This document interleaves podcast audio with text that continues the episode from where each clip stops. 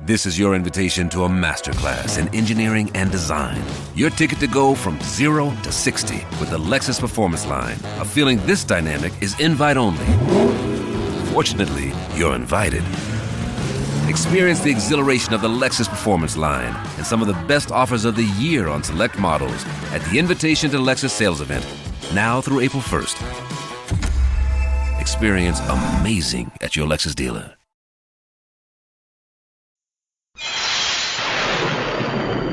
Someone out there. No one knows his name. No one knows his face.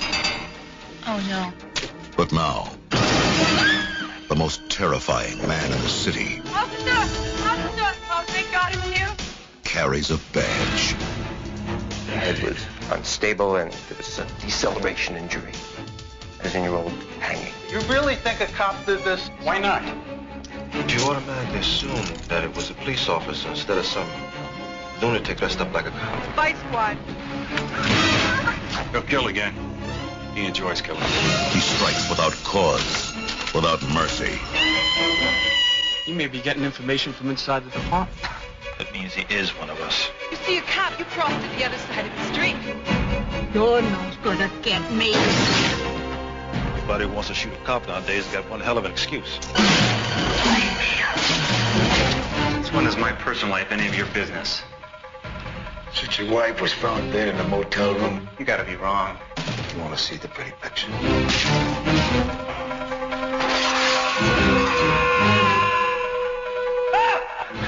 Keep your hands where I can see them. Hold on, I, I didn't do any of this. When a cop turns killer, you have the right to remain silent forever.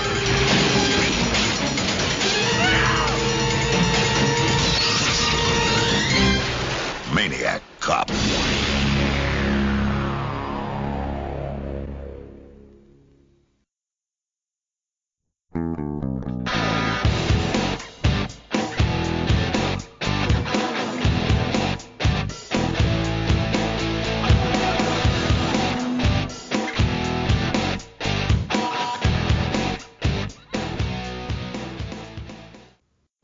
Welcome to They Call This a Movie, testing the strength of friendships one terrible movie at a time. Subscribe to podcast on iTunes and other podcast services by searching They Call This a Movie. We are part of the Main Damie Network. And to find more from us, check out the website at themaindamie.com or on Twitter, Facebook, and Instagram at The Main Damie. We are also now a proud member of Geek Vibes Nation. You can find them at gvnation.com. Welcome back to They Call This a Movie. This is Anthony Delvecchio. With me, as always, is Dan Aquino and Mark Meyer. Say hello, gentlemen. Hey, what's going on, man? Hello. I can't wait for New York City Comic Con. That was what I got out of this movie. Could not Mm. wait to be walking them streets again. Now I'm curious why. I don't know. I saw New York and I was like, hey, I haven't been there in a while. Oh, okay. Fair enough. I was just yeah, walking the streets. I I have not missed New York one bit since I left. it, it was also that I watched this movie after having a conversation with my boss that the last time I literally left the city of Philadelphia for a vacation was Comic Con 2019. Oh wow. So, yeah, that's. I'm yeah, sorry. I mean, that, that might be most people on that we know. Maybe I don't know if you guys went things right before the pandemic, but I was just like, wow. Yeah, every time I've taken a vacation since that point, it's I've just stayed in Philly or or gone over like to Jersey with you guys. Like it's You're like a real life Charlie. yeah, Never leaves Philly. yeah. And then when this movie popped, up, I was like, oh yeah, I remember outside. I remember outside and being in New York. You Look know, at Bruce Campbell just living it up, banging chicks in motels, no mask on. Oh, man, living super dangerously. Didn't wrap it up two ways. Yeah, on either end. Before we get into Bruce Campbell and his uh, wandering dick, guys, what have you been watching? I watched The Mitchells versus the Machines on Netflix. Oh, okay. Fantastic movie. I I love that Sony Animation is really stepping their game up. You know, Pixar actually has some competition now. Mm-hmm. They had um obviously Spider Verse, Yeah. and uh, I love this movie. It's very it's very unique, Gotcha. very touching. Yeah, I, I would highly recommend it. I, I got the sniffles towards the end. It was uh, I don't know if have you guys have seen it. Recommend it. It's very it's very wacky. Gotcha. Uh, you you really have to suspend disbelief in this movie, but Mm-hmm. it works. Sure. Uh, and you'll you'll see it's it's got it's got a good cast, it's got a good voice cast. The uh, the animation again is just it's very bright and it, it stands out. It's it's unique. So that that would be my word for it. It's unique. Okay. Yeah, we've been circling around it and haven't pulled the trigger on it. I don't think my re- my wife really wants to watch it, so I'll probably have to watch it on my own. Yeah, just sneak sneak in some time to watch it. I think you'll enjoy it. I hope you will, because then you could come back here and be like, I didn't fucking like it.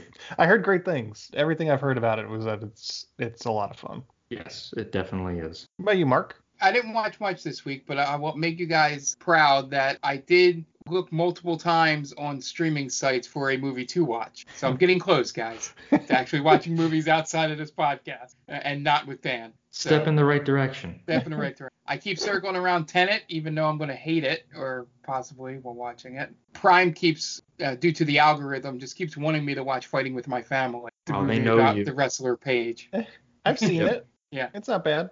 Yeah. So it's just always the first thing that pops up on my recommendations every time I go into Prime. Oh. So I may end up watching that soon. Oh. But yeah, yeah, I actually went through all of them. Prime, Disney Plus, HBO Max. It's going, hey, I feel like watching a movie. And just didn't settle on anything and then just watch more people play Resident Evil Village. For the night.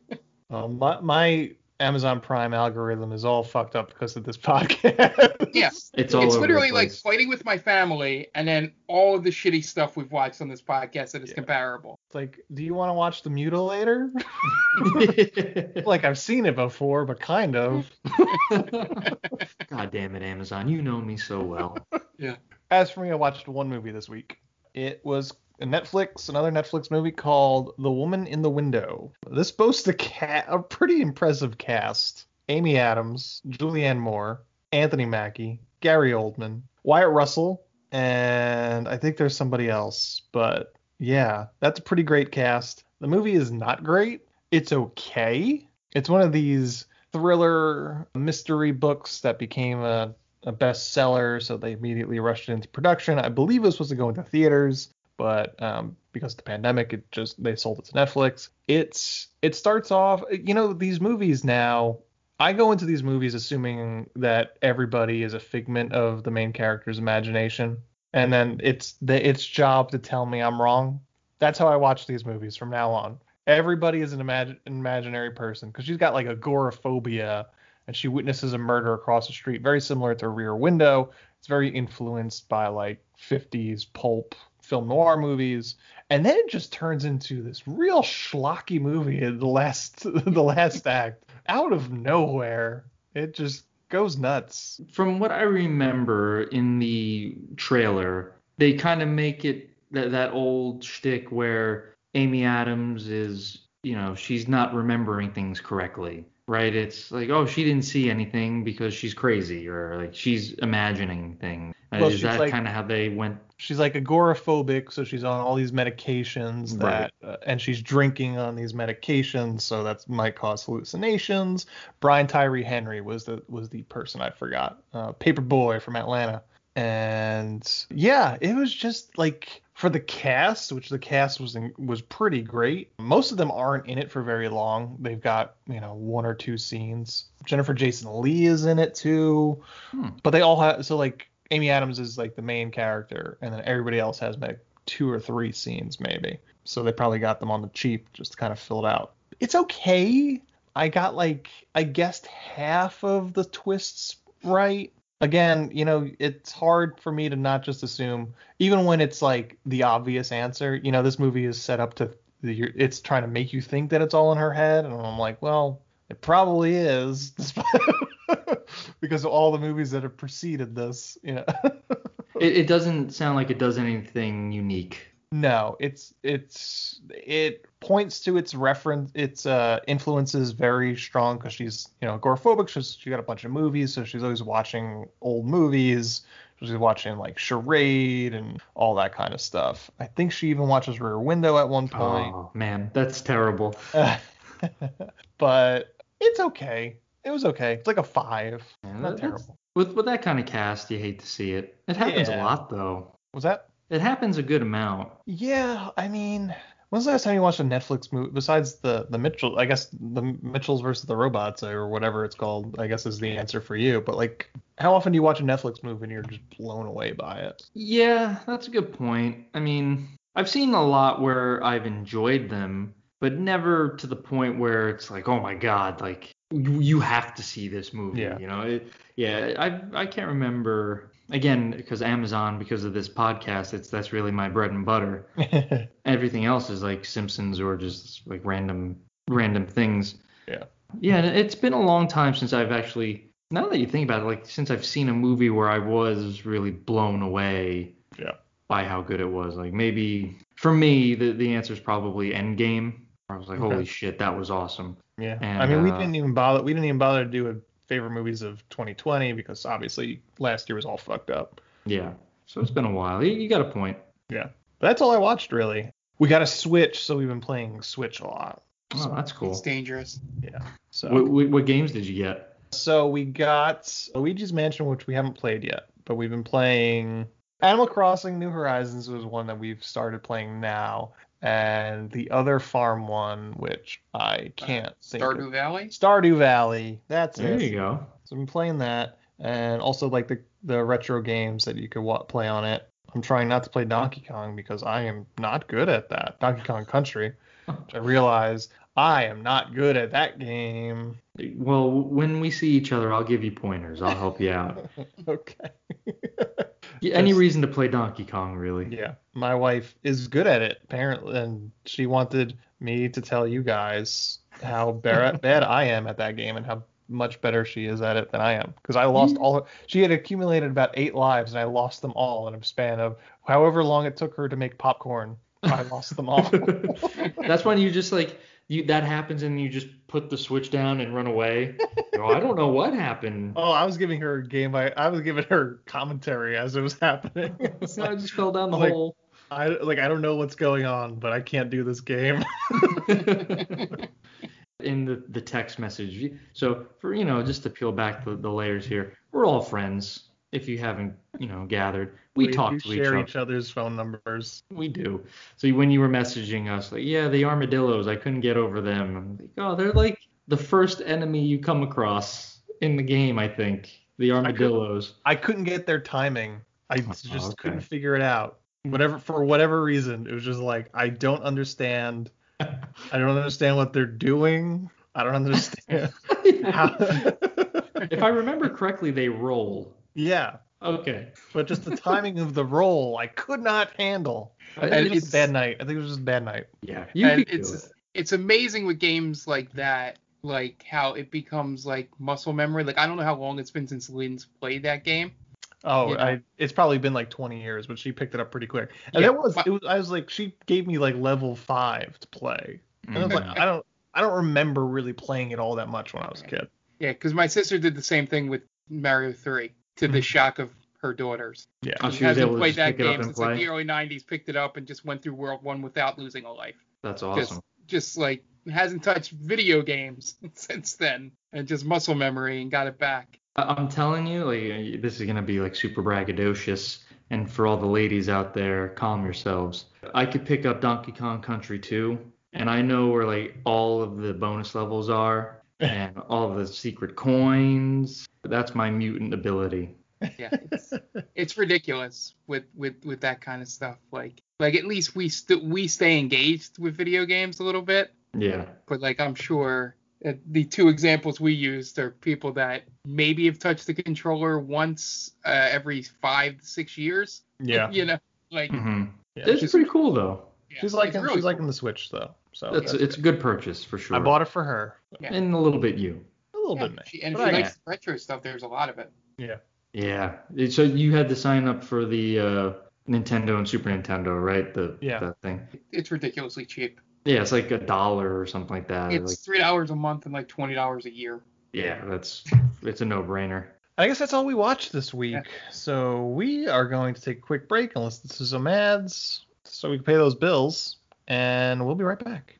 And welcome back. Now it's time to get into this week's movie, and this week was my pick, and I wanted to do a horror movie this week. We haven't done a horror movie in a while. We did Leprechaun. We did, uh, I guess, Nothing But Trouble was technically a horror comedy, but like nothing that was a serious horror movie, like a movie that took its horror seriously. So looked on, went to Shudder, see what they had to offer. While after looking over a couple of different options, I wound up choosing Maniac Cop specifically because of their cast, and the cast list is pretty amazing. It's got Tom Atkins, fan, friend of the show, Tom Atkins. Yeah. You know, he doesn't realize it, but he's a friend of the show.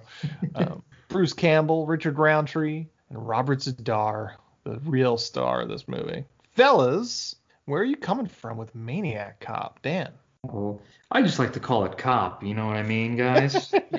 Uh, Uh, this sort of is a cap the movie, isn't it? big time. Oh, big. There, it's very self-aware. There is a whole scene where they're uh, they're interviewing, I guess, civilians on the street, and they're like, yeah, you know, like I know plenty of people who have been killed by cops, and uh, they didn't do they didn't do anything wrong. And it's like, holy shit, this was 1988. Yeah. And they had the one bootlicker that was Yeah. like, yeah, they used to just hit you with the, the slapjack, and then everybody would listen. That that that guy screamed uh, boomer energy.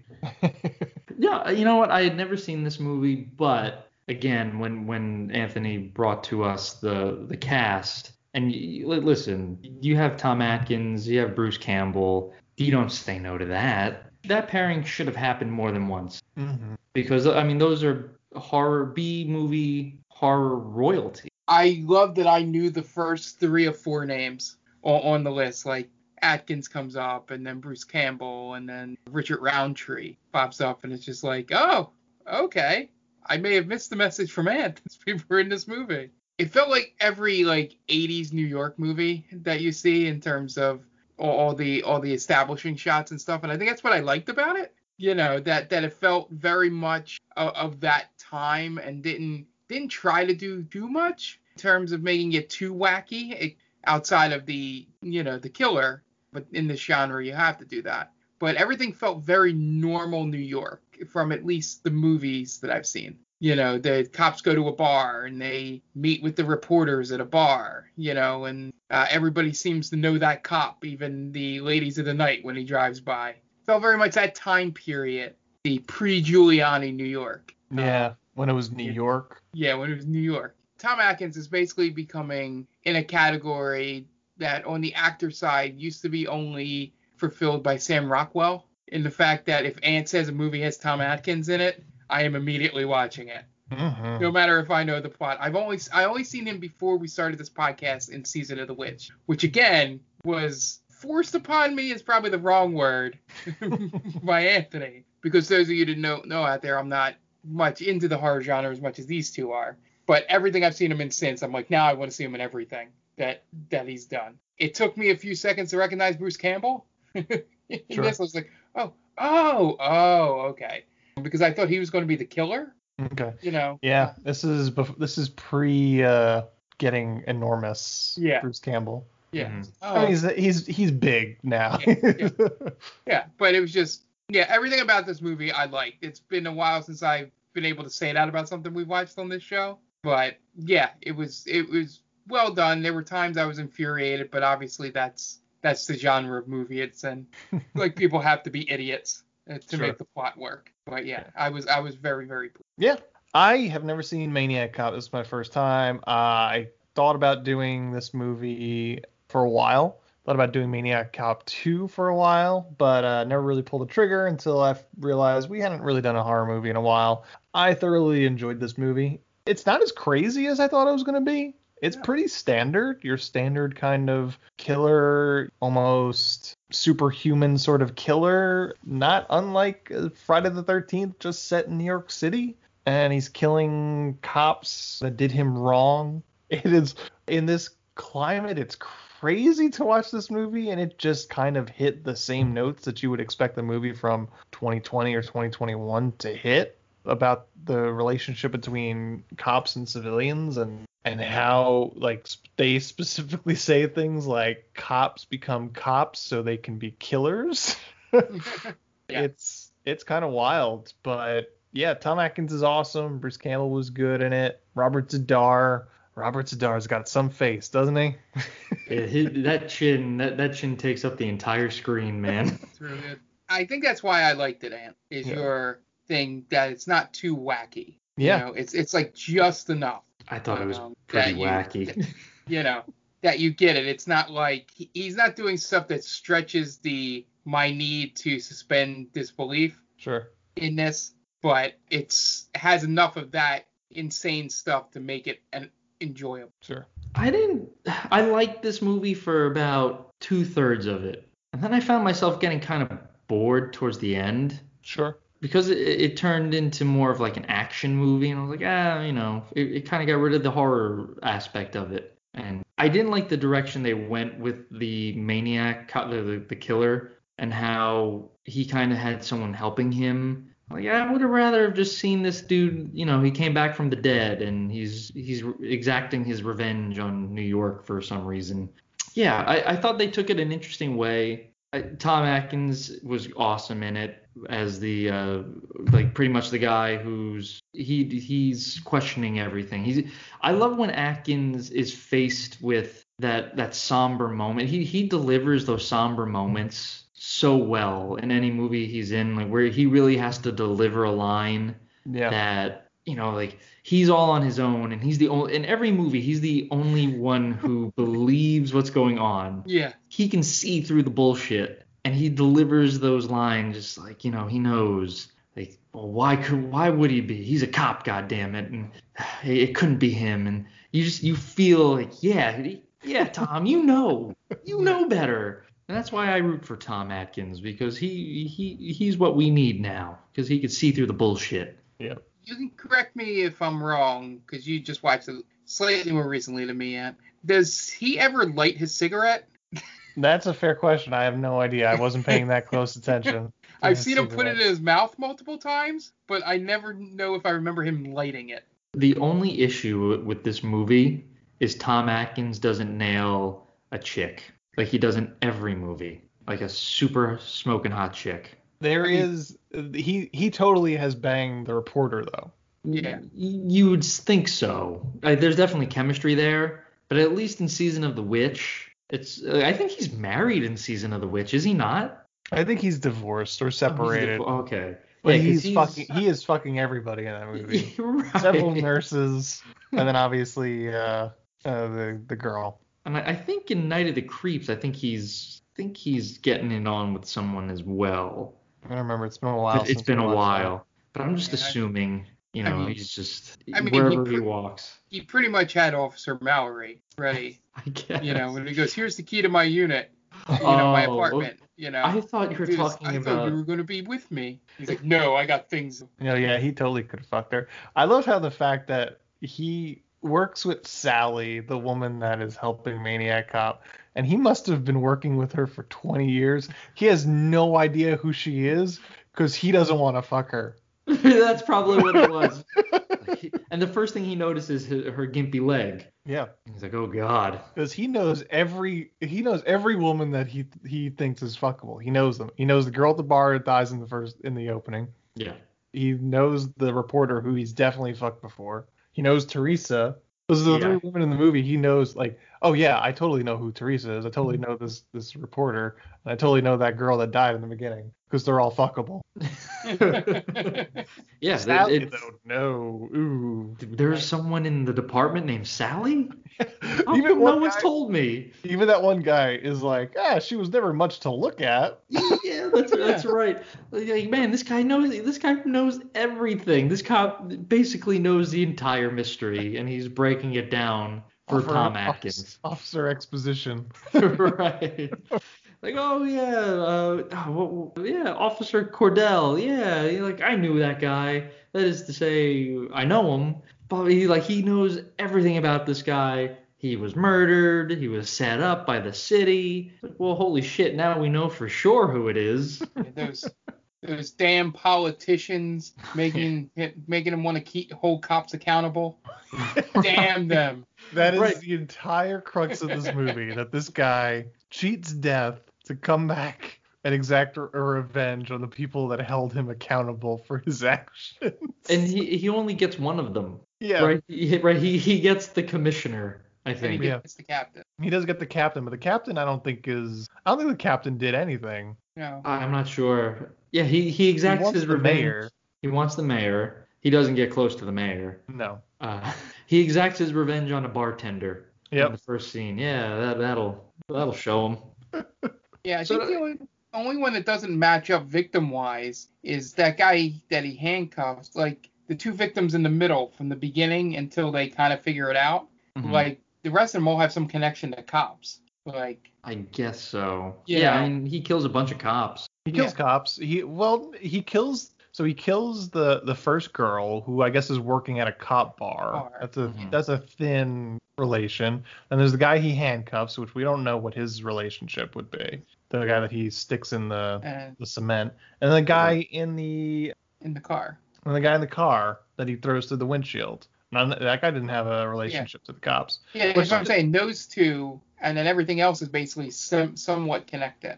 Yeah. So they do say at some point that it's her, it's Sal- Sally goes to him like I thought you were just gonna kill the people that were or kill. I thought you were gonna kill killers and drug dealers and the people that did this to you, not innocent people. Which I guess is like, yeah, that's how we cover that one up. Right. Yeah.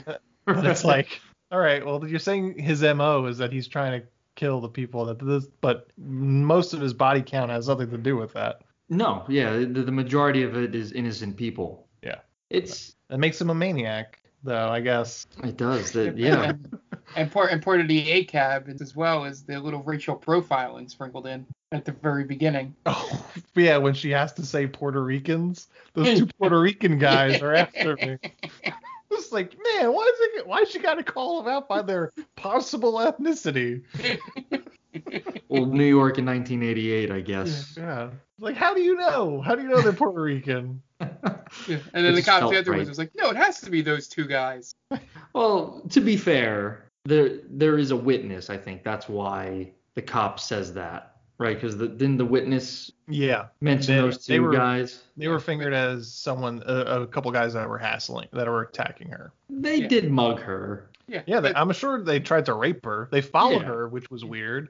I feel but like usually once, that doesn't happen. Yeah, you probably wouldn't want to like chase after. Like, I, I mean, I don't know. I've never tried to attack somebody at night in New York City. You sure you haven't?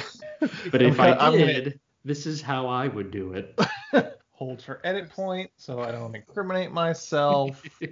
Yeah, I love the uh, the Tom Atkins moment where he goes, "Look at that hand mark on that throat. Do you think any one of those Girl Scouts could have done it?" And the other cop's just basically like, "Ah, it's too much paperwork to do more than this. Let's just put them away." well, the answer should have been maybe that's why it's our job to investigate it. I'm I'm assuming those two guys rotted in a jail cell for the Oh, rest yeah. for the rest of their lives. Oh yeah, they, those Lost guys were on that one. they, they were definitely casualties of the system. but yeah, I, I think I think there was definitely some things I enjoyed about it. I loved the mystery at the beginning. Was it Tom Atkins? Was it Bruce Campbell? Is it uh, a wild card? And I kind of wanted it to be Tom Atkins, but knowing that we, we saw basically uh, Jaws from James Bond is in this movie, Yeah. I was like, well, it's got to be him. But Yeah. I held out hope because I thought that would have been cool. Like, you know, Tom Atkins was like a jaded cop. Sure. You know, like, oh, you know, they, they weren't going to give him his pension or something like that. I don't know. It's But, funny uh, because there really was a mystery to it because in the opening credits you see Maniac Cop getting dressed and you see his name tag that says Cordell on it.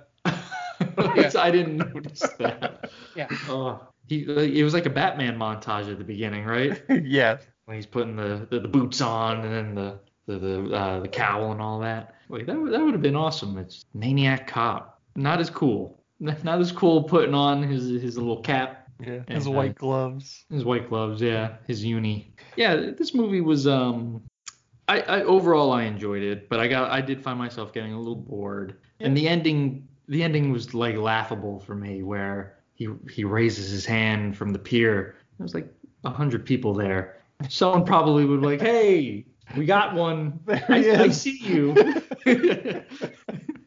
There's some some beat cop sees it. He's like, I'm just gonna keep my mouth shut. right, it- it's like that that Not scene in the, in the town where the, they they roll up with all the automatic weapons and the, the cop is just like, nope, not today, and looks the other way. That that would be my how I would be a cop, by the way. Yeah. So I I didn't see anything ever.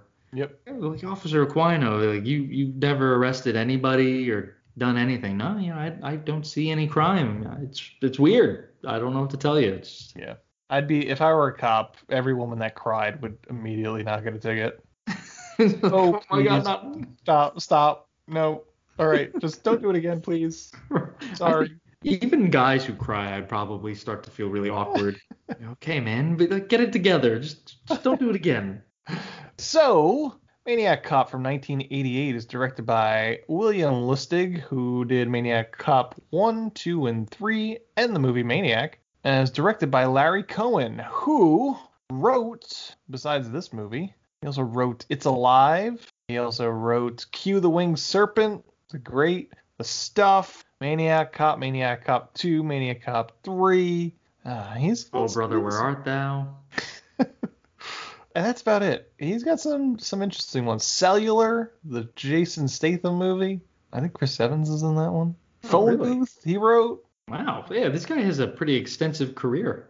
Yeah, wrote a lot of TV. Yeah, That's awesome. A lot of stuff. It, you, you could definitely see the the parallels between Maniac Cop and Maniac. Yeah, Obviously, other than the title, the aesthetic is super super similar. super dirty New York. Yeah, very grungy, very dirty. Kind of love those movies though. These movies that just like we got about a half a million dollar budget. We're going to shoot mostly at night, and we're going to steal scene, steal shots for on the New York City street without permits as fast as we can. and we're gonna find the shittiest apartment buildings to shoot in. This movie's like Basket Case. It reminds me of. Oh yeah, just like a really seedy motel. Yeah. Brain Damage, I think, is another one. Like Yeah. real gross New York mid 80s. Yeah. Stars Tom Atkins, Bruce Campbell, Laurene Landon, Richard Roundtree, Robert Z'Dar, William Smith, Sheree North, and Nina Arvesen. It's IMDb score of 6.0 and a Rotten Tomato score of 50%. Not bad at all. Budget $1.1 million. Box office $671,000. Close but no cigar. Yeah. How I did mean, this get a this was- sequel? This was I made two sequels. Yeah, that's wild. I guess when you're, you know, it's a low risk sort of movie. You're only spending a million dollars. I mean, I'm sure it is surprising it only made that much because you know horror movies just made gangbusters in, in theaters. Yeah, yeah, that's that, that is surprising. And it, like this movie's competent enough where it, you could imagine it making its money. Yeah, not exactly. Sh- it might not have gone to a whole lot of theaters. I could see that happening.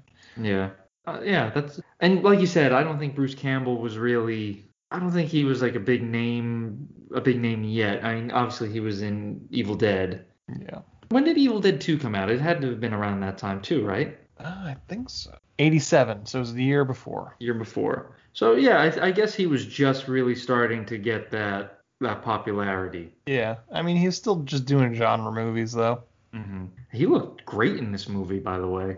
Yeah. And he, when they uh, when the wife catches him in bed with the other cop, and they never really delve into that other than just like, yeah, you know, you cheated on your wife. Eh, the end. but he, yeah, he has his shirt off. He looks good. he kind of gets over the fact that his uh, wife was dead pretty I think that happens when you're uh, when you're you know banging some strange. It, I think it's a little it softens the blow. I mean not strange it is his, partner That is true. Yeah, he he did know her. Okay, so but still, I think it it uh, lessens the blow when you're already you've pretty Right. much moved on. yeah i mean they do have a very strained relationship to say the least yeah. I'm glad that maybe they did that on purpose, where it was like, hey, listen, you guys hate each other, so it's gonna be totally okay when you find him, you know, giving it to his partner.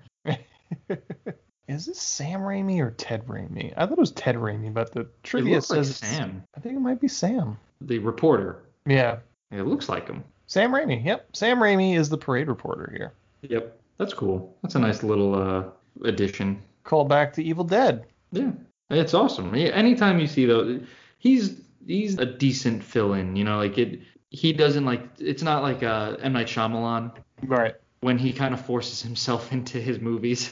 it's like, oh god. Yeah.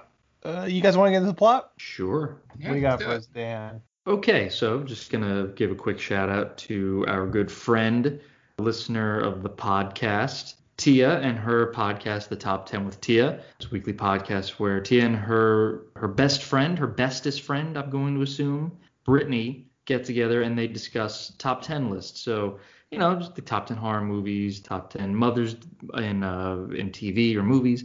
A lot of different subjects. I'm sure there's something for everybody. If you want to give it a listen, go to her Twitter. It's TC underscore Stark, and she posts her stuff there. Geek Vibes Nation also posts it, I believe, and she is the head writer for Geek Vibes Nation. So you can find her there on Twitter or at Geek Vibes Nation. Great. And we are going to take a quick break, and you are going to listen to some messages from friends of the podcast. So we will be back in a second.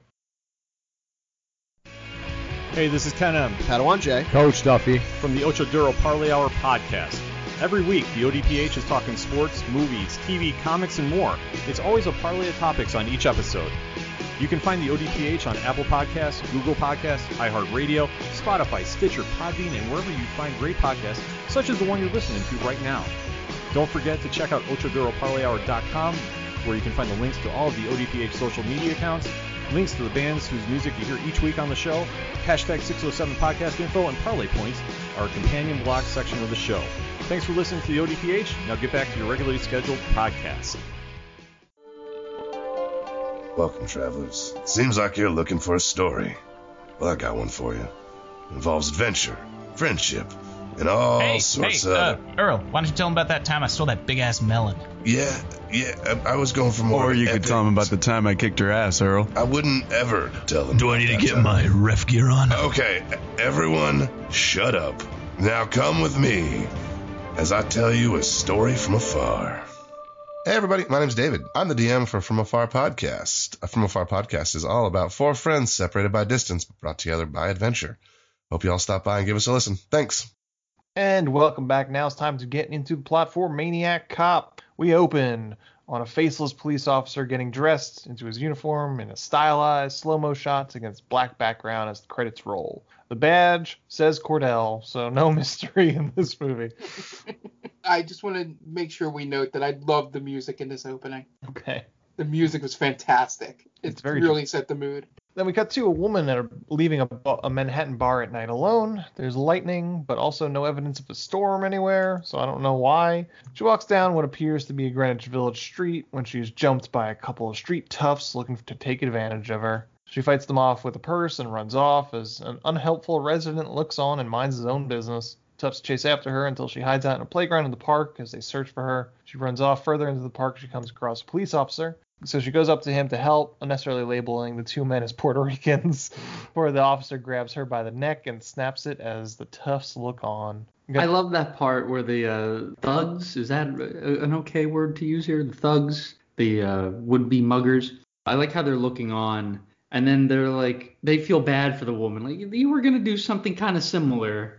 Know, like, like, now you kind of know what it's like. Yeah. shit. We were going to do that. Real rude awakening. right. Oh, We're man. monsters. right right so that's what it looks like oh well we we have to like rethink our our uh, our actions here Real sobering moment for those two toughs, street toughs. The next morning, the cops have taped off the crime scene and the two toughs are arrested. The detective Frank McRae, played by Tom Atkins, walks into the coroner's office. Coroner tells Frank that she died from a snapped vertebrae and a crushed larynx. Frank doesn't believe that the two toughs could have done something like this with their bare hands. Frank mentions he knew the girl and that Tufts said it was a cop that did it and he thinks it's a possibility. Later, the couple is driving erratically, passing a drink back and forth in the car when the guy slams on the brakes, nearly running a red light. You know, the 80s. Yeah, can drive around drunk, just slap on the wrist, telling you, get home, you crazy kids. Except for when you run into a maniac cop, though. Uh, as the couple makes out at the light, cop comes up and knocks on the window and motions for the guy to step out of the car.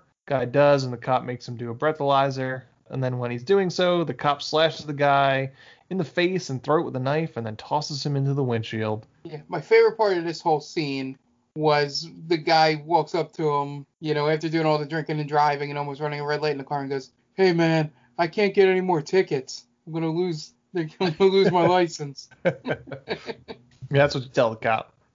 Remember, kids, don't tell the cops shit. right. Yeah, lawyer up. So the girl freaks out after her boyfriend goes through the windshield and she gets away into the driver's side and then drives off. Frank gets called into the police commissioner's office, played by Richard Roundtree. Commish is a little pissed off that Frank is going around saying that he thinks that it's a cop that's been do- that's been killing all these people. Commish wishes he puts out the theory that it's a person dressed as a police officer in order to discredit the force. Frank says that he wants to investigate the, the police, look for someone with a history of mental disturbances, but the commish tells him to keep it quiet. And then the commish questions whether or not Frank could have done it because Frank tried to kill himself after his partner was killed 10 years prior. At night, a random guy tries to get into his car, but Maniac Cop pops up and slaps a pair of handcuffs on him behind his back. Guy tries to make a break for it and manages to get to an apartment building, but no one will answer the door, so he goes running until he falls over wet cement, and then Maniac Cop drowns him in wet cement. Pretty cool kill. Yeah, You don't see that very often. no. Especially when in the morning they have to jackhammer his head out of the sidewalk. That must have been pretty debilitating for those workers, right? like Right. you got to work around that body, uh, get to it. And it shows you how long he's been there. Yeah. Hours. And that he was able to, to solidify. Right in in New York City, no, no one walked by there, or judging by the beginning, someone did and just minded their own business. Yeah, oh, same, not man. for me. Well, it was the it was the Warriors version of New York. So Oh, okay, that's fair. So Frank meets with Gina, a New York news reporter whom Frank has no doubt fucked before, because it's Tom Atkins and the only constant in Tom Atkins movies is his love of cheap beer and pussy. I, that was in your that was in your notes, right? Yeah. I'm glad Yeah, that yeah. you wrote that sentence down. A great sentence. I just imagine you're like, yep, cheap beer and pussy. He tells her that she needs to get the word out about Maniac cops so that people are aware and wary of cops. So she does a news report the next night and gets the public into a frenzy. And we see one woman get pulled over by a cop and she blows his head off. But he's not the guy. He's just some. It had to be some rookie cop. He looked like he was like 16 years old. And his head gets blown the fuck off. That's I wonder squib. what she was pulled over for. I don't know. I don't even know if she. I don't know even know if she was pulled over or she was like lost. So she pulls over. So the cop pulls over to see if she he can help her. I think. Yeah, that's a good point. Is it just, or maybe she's like loitering or something? I don't know. I'm not exactly sure. Yeah, that But, cop uh, made a big mistake. They put it all into that squib. They did. Yeah, it, that was a pretty brutal kill. So the commissioner has a meeting with the police captain and uh, counselor for the city.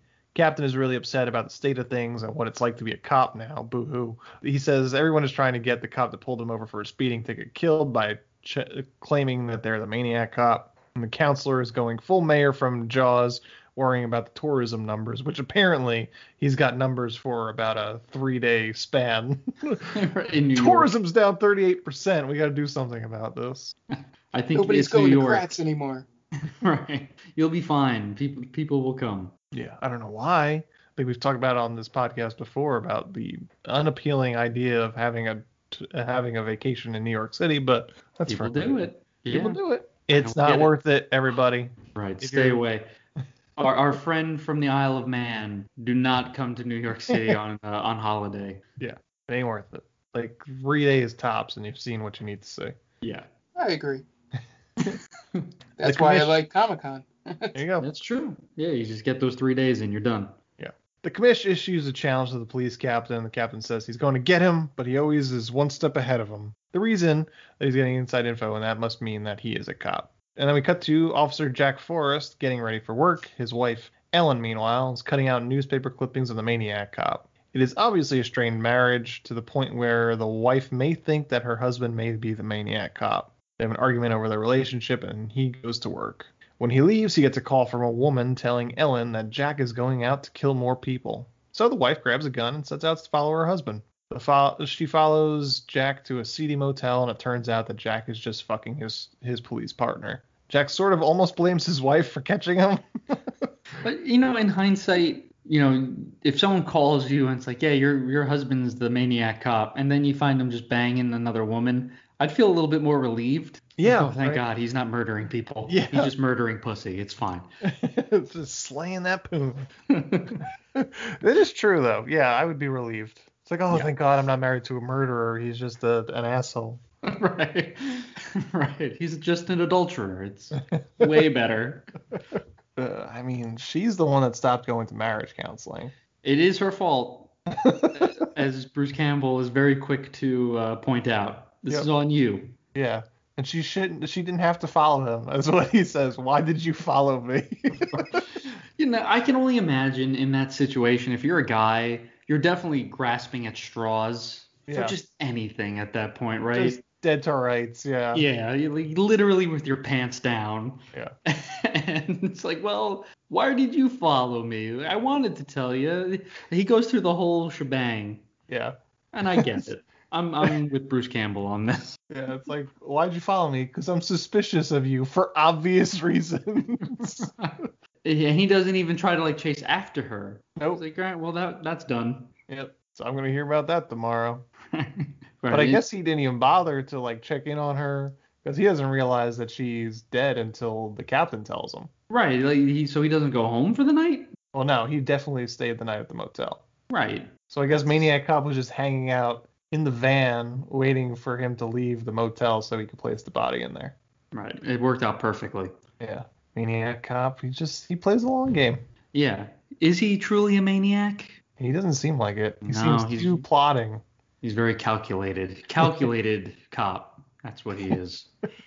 And then she pulls a gun on both of them, and then they run, and then she runs off. Maniac cop snatches her ass up and pulls her into an unmarked van. In the morning, maid goes through to clean the motel room, and she finds the wife's lifeless body in the bed, her throat slashed. So Captain Ripley, at the police station, walks into the squad room and pulls Jack Forrest out to talk to him. He starts questioning Forrest about his marriage. He tells Jack that his wife was found dead with her throat slashed, and then Jack admits to Ripley that he was in the motel room last night. So Ripley says that he has to read him his rights. Jack is arrested, and Frank and Captain Ripley are interrogating him. Jack does admit that he was seeing someone, and then his lawyer shows up. His lawyer ushers the cops outside, and basically he tells Jack that he thinks he killed those people, and then that they're going to figure out a defense.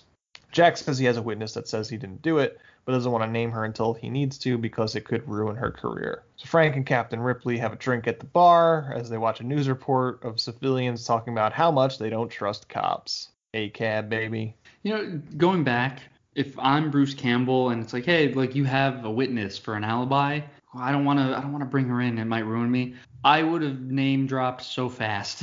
Yeah. Like, I'm, I'm wanted for murder here, essentially, right? And Yep. they got me dead to rights. I'm sorry, I'm throwing you under the bus with me, sweetheart. Yeah. like, why haven't you come forward yet saying that I didn't kill anybody? right. Yeah. Like, and she knows about it. Yeah. So She to help decides brother out. She she goes to work that day. She's like, Yeah. all right, well, my lover is in jail right now because they think he murdered people, but uh, I'm gonna out here pretend to be a hooker. Best of luck. I mean, I I guess may, maybe she didn't have the days off. Justice will pre- will prevail. That's what it is. That's the whole thing. Jack Jack has full uh, faith in the legal system that he's going to get off because he didn't do it. Mm, nope. Just it's not. It doesn't work like that sometimes. Yeah, a little Boy Scout. yeah.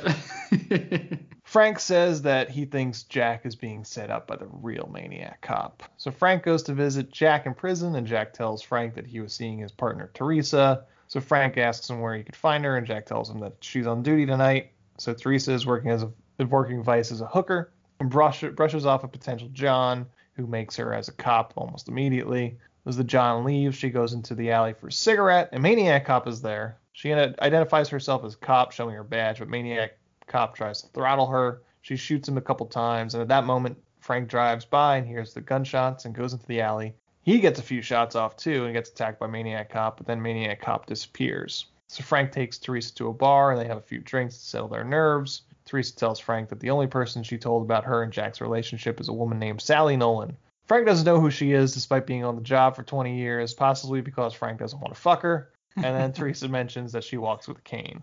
And you definitely know that Frank doesn't want to fuck her.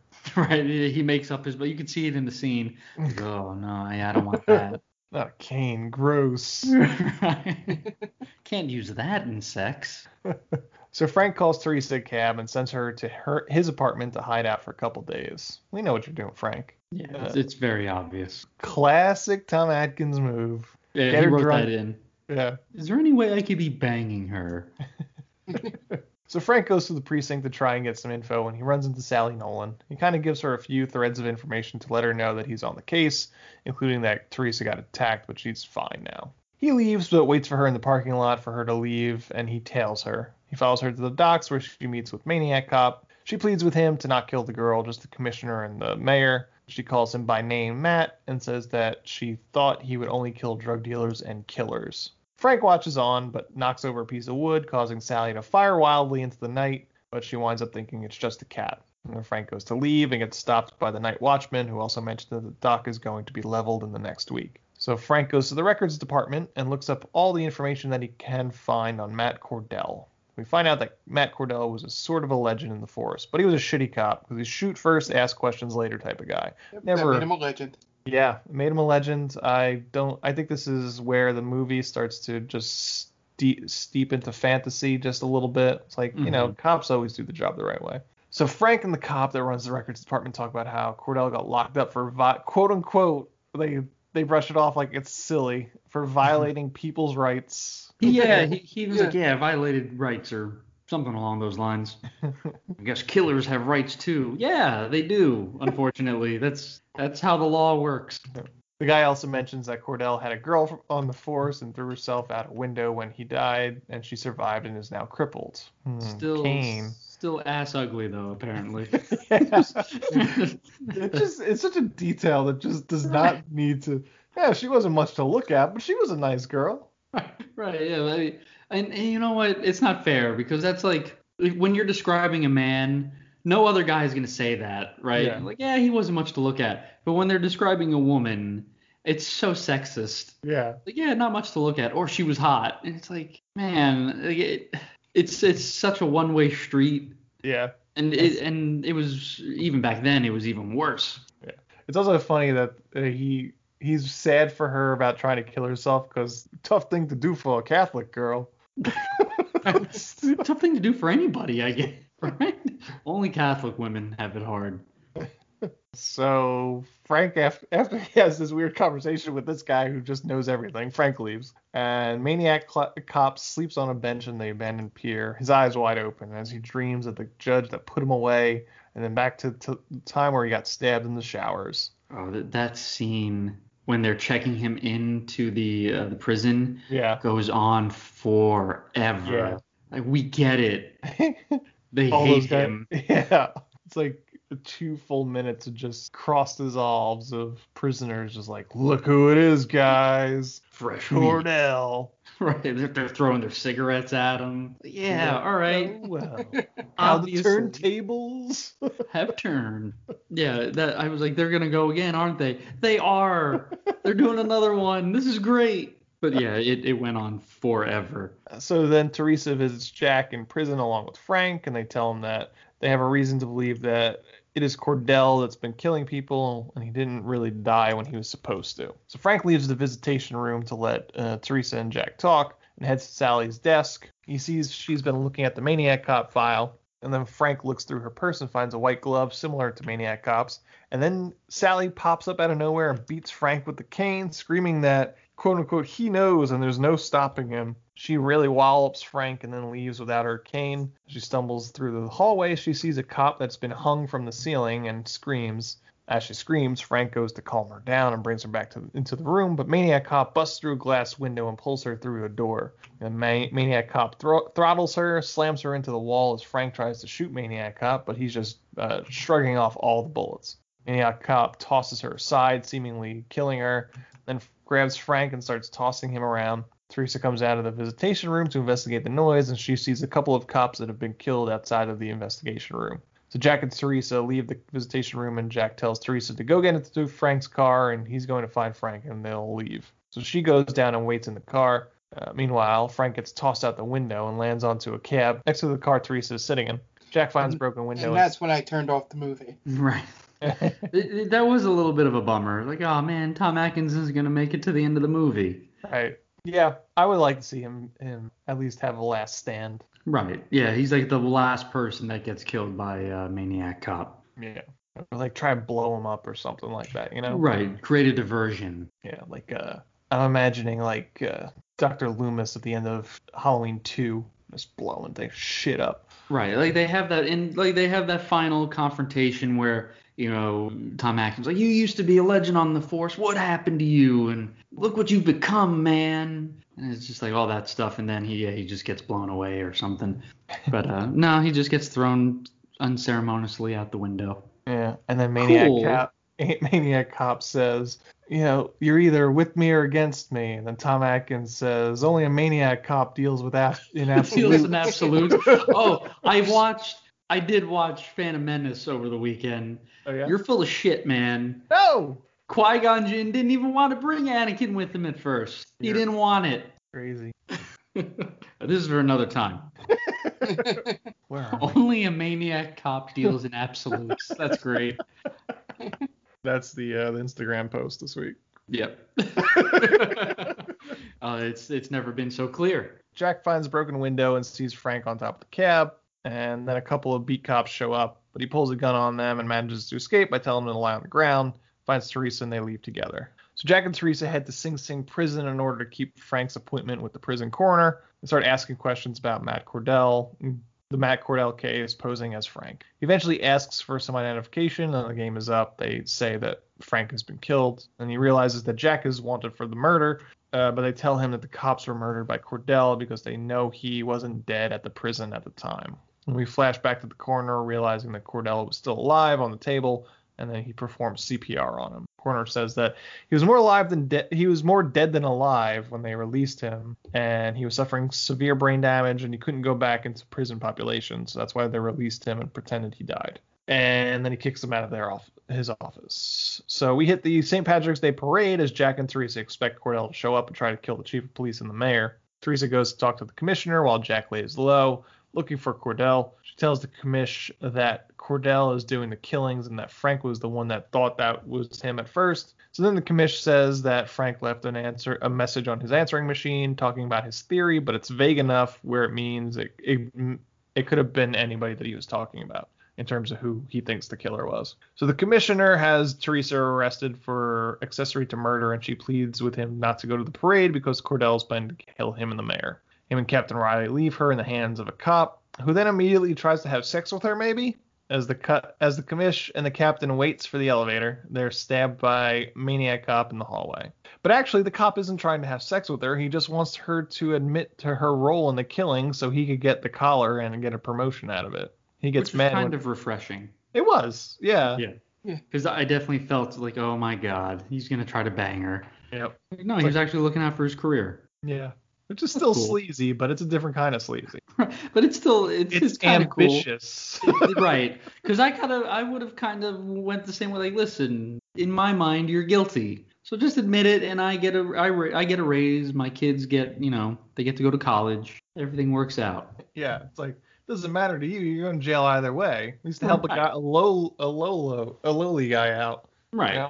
Yeah, I'm trying to make detective. He gets mad when she says she wants a lawyer before they continue talking, so he decides to book her like he was supposed to do. As they walk down the hallway, Maniac Cop guts him with a knife, killing him. Teresa then has to pull the dead cop because she's handcuffed to him around, trying to hide in an office. She takes the keys off the dead cop's belt and undoes the cuffs, just as Maniac Cop breaks down the door. So Teresa climbs out the window onto the roof. Meanwhile, a couple of cops make Jack on the street and handcuff him into, into the back of the paddy wagon.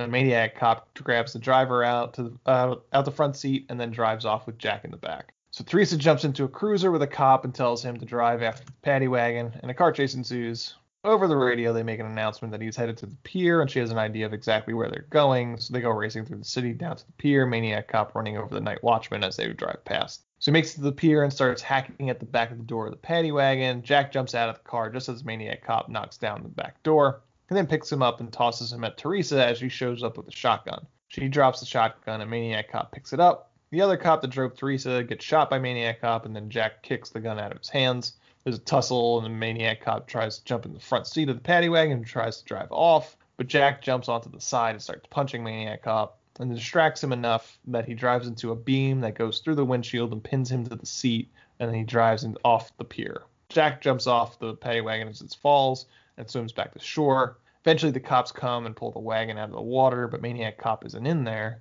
and the camera pans down to the water, and Maniac Cop comes hand comes out of the water and touches the pier at freeze frame. That's the end of Maniac Cop. So we, we don't even know if Jack gets off, right?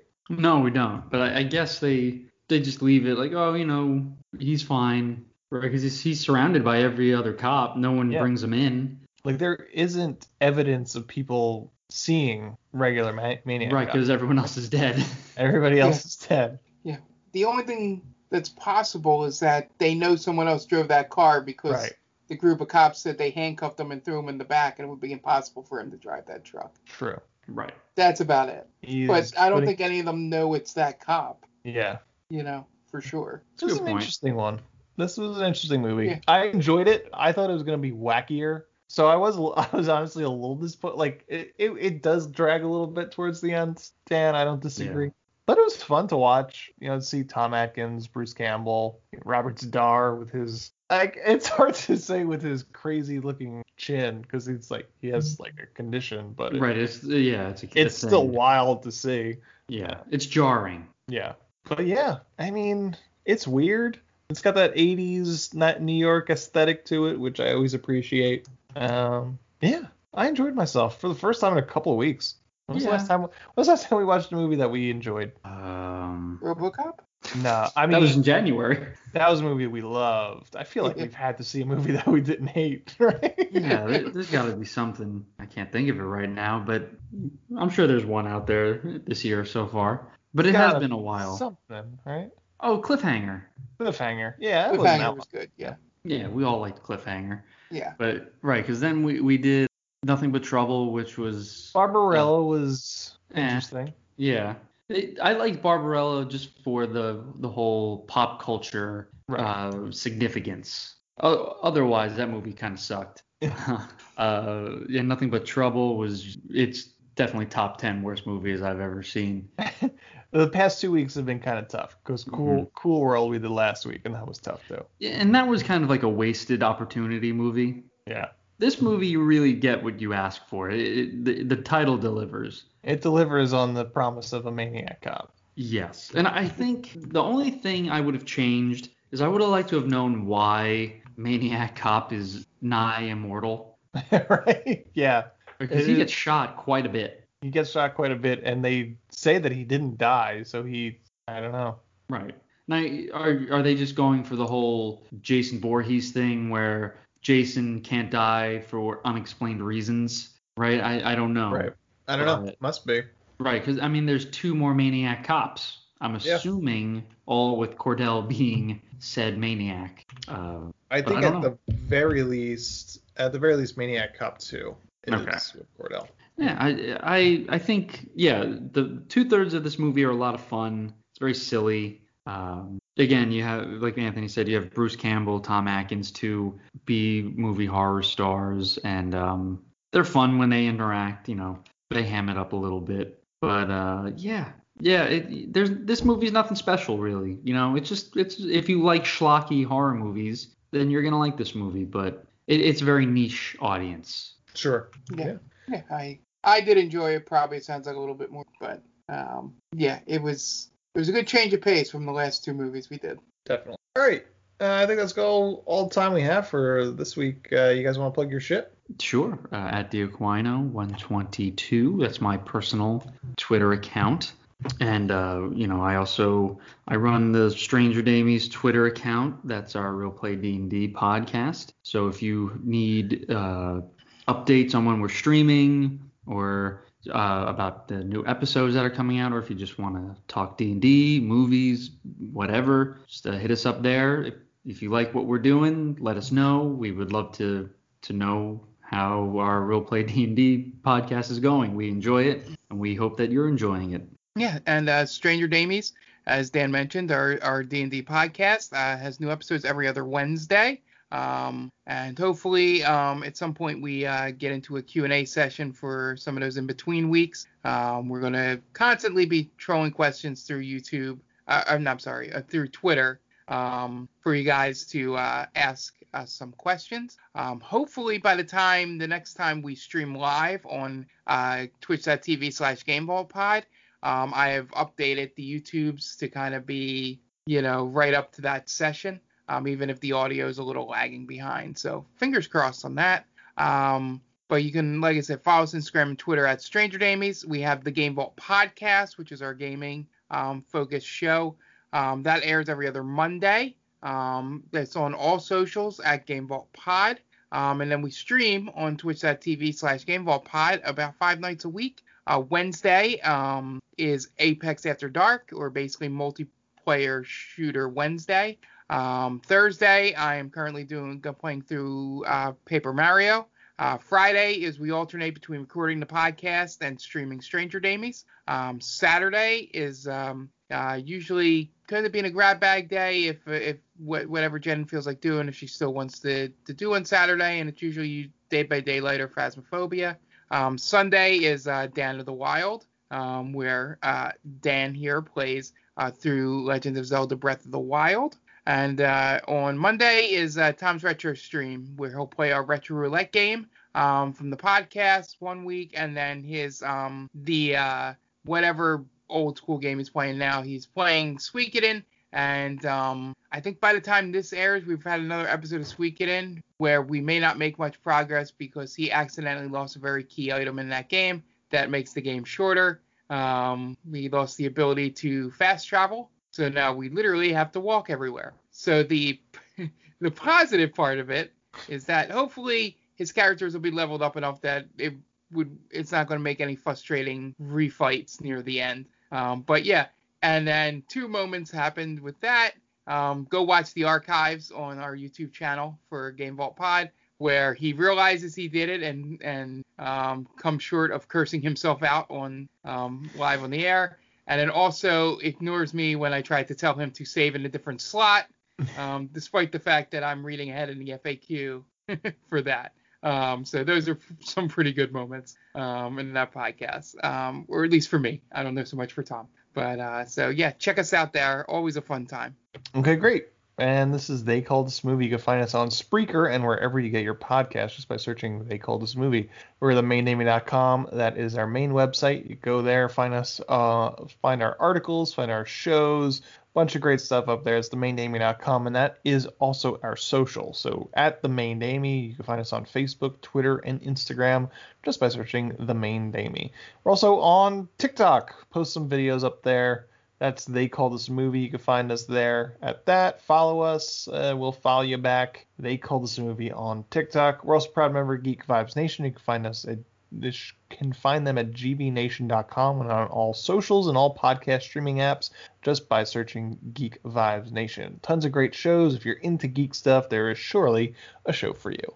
That's going to wrap it up this week. This week it was Maniac Cop. The director was William Lustig. So, for Dan Aquino and Mark Myers, this is Anthony Delvecchio telling William Lustig, well, you certainly made a movie, didn't you?